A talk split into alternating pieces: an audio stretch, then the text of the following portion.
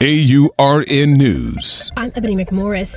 Big news from the White House on this International Overdose Awareness Day.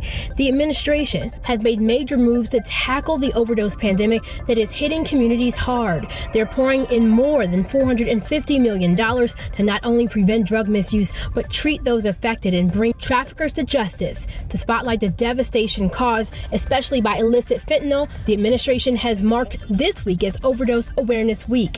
A sigh of relief for many, the CDC reveals 13 months straight without a rise in overdose deaths, signaling progress in this uphill battle.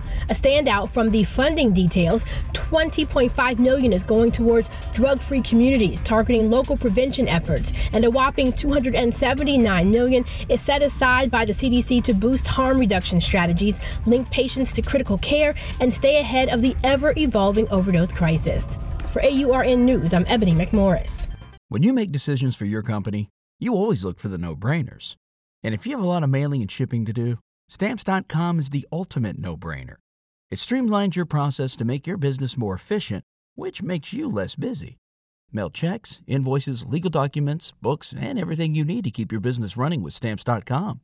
Seamlessly connect with every major marketplace and shopping cart if you sell online Schedule package pickups through the dashboard and automatically see your cheapest and fastest shipping options from different carriers, with rates up to 89% off USPS and UPS rates. And with the Stamps.com mobile app, you can take care of mailing and shipping wherever you are, even on the go.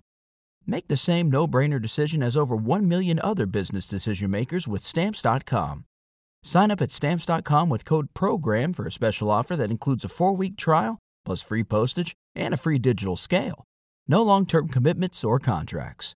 That's stamps.com code program.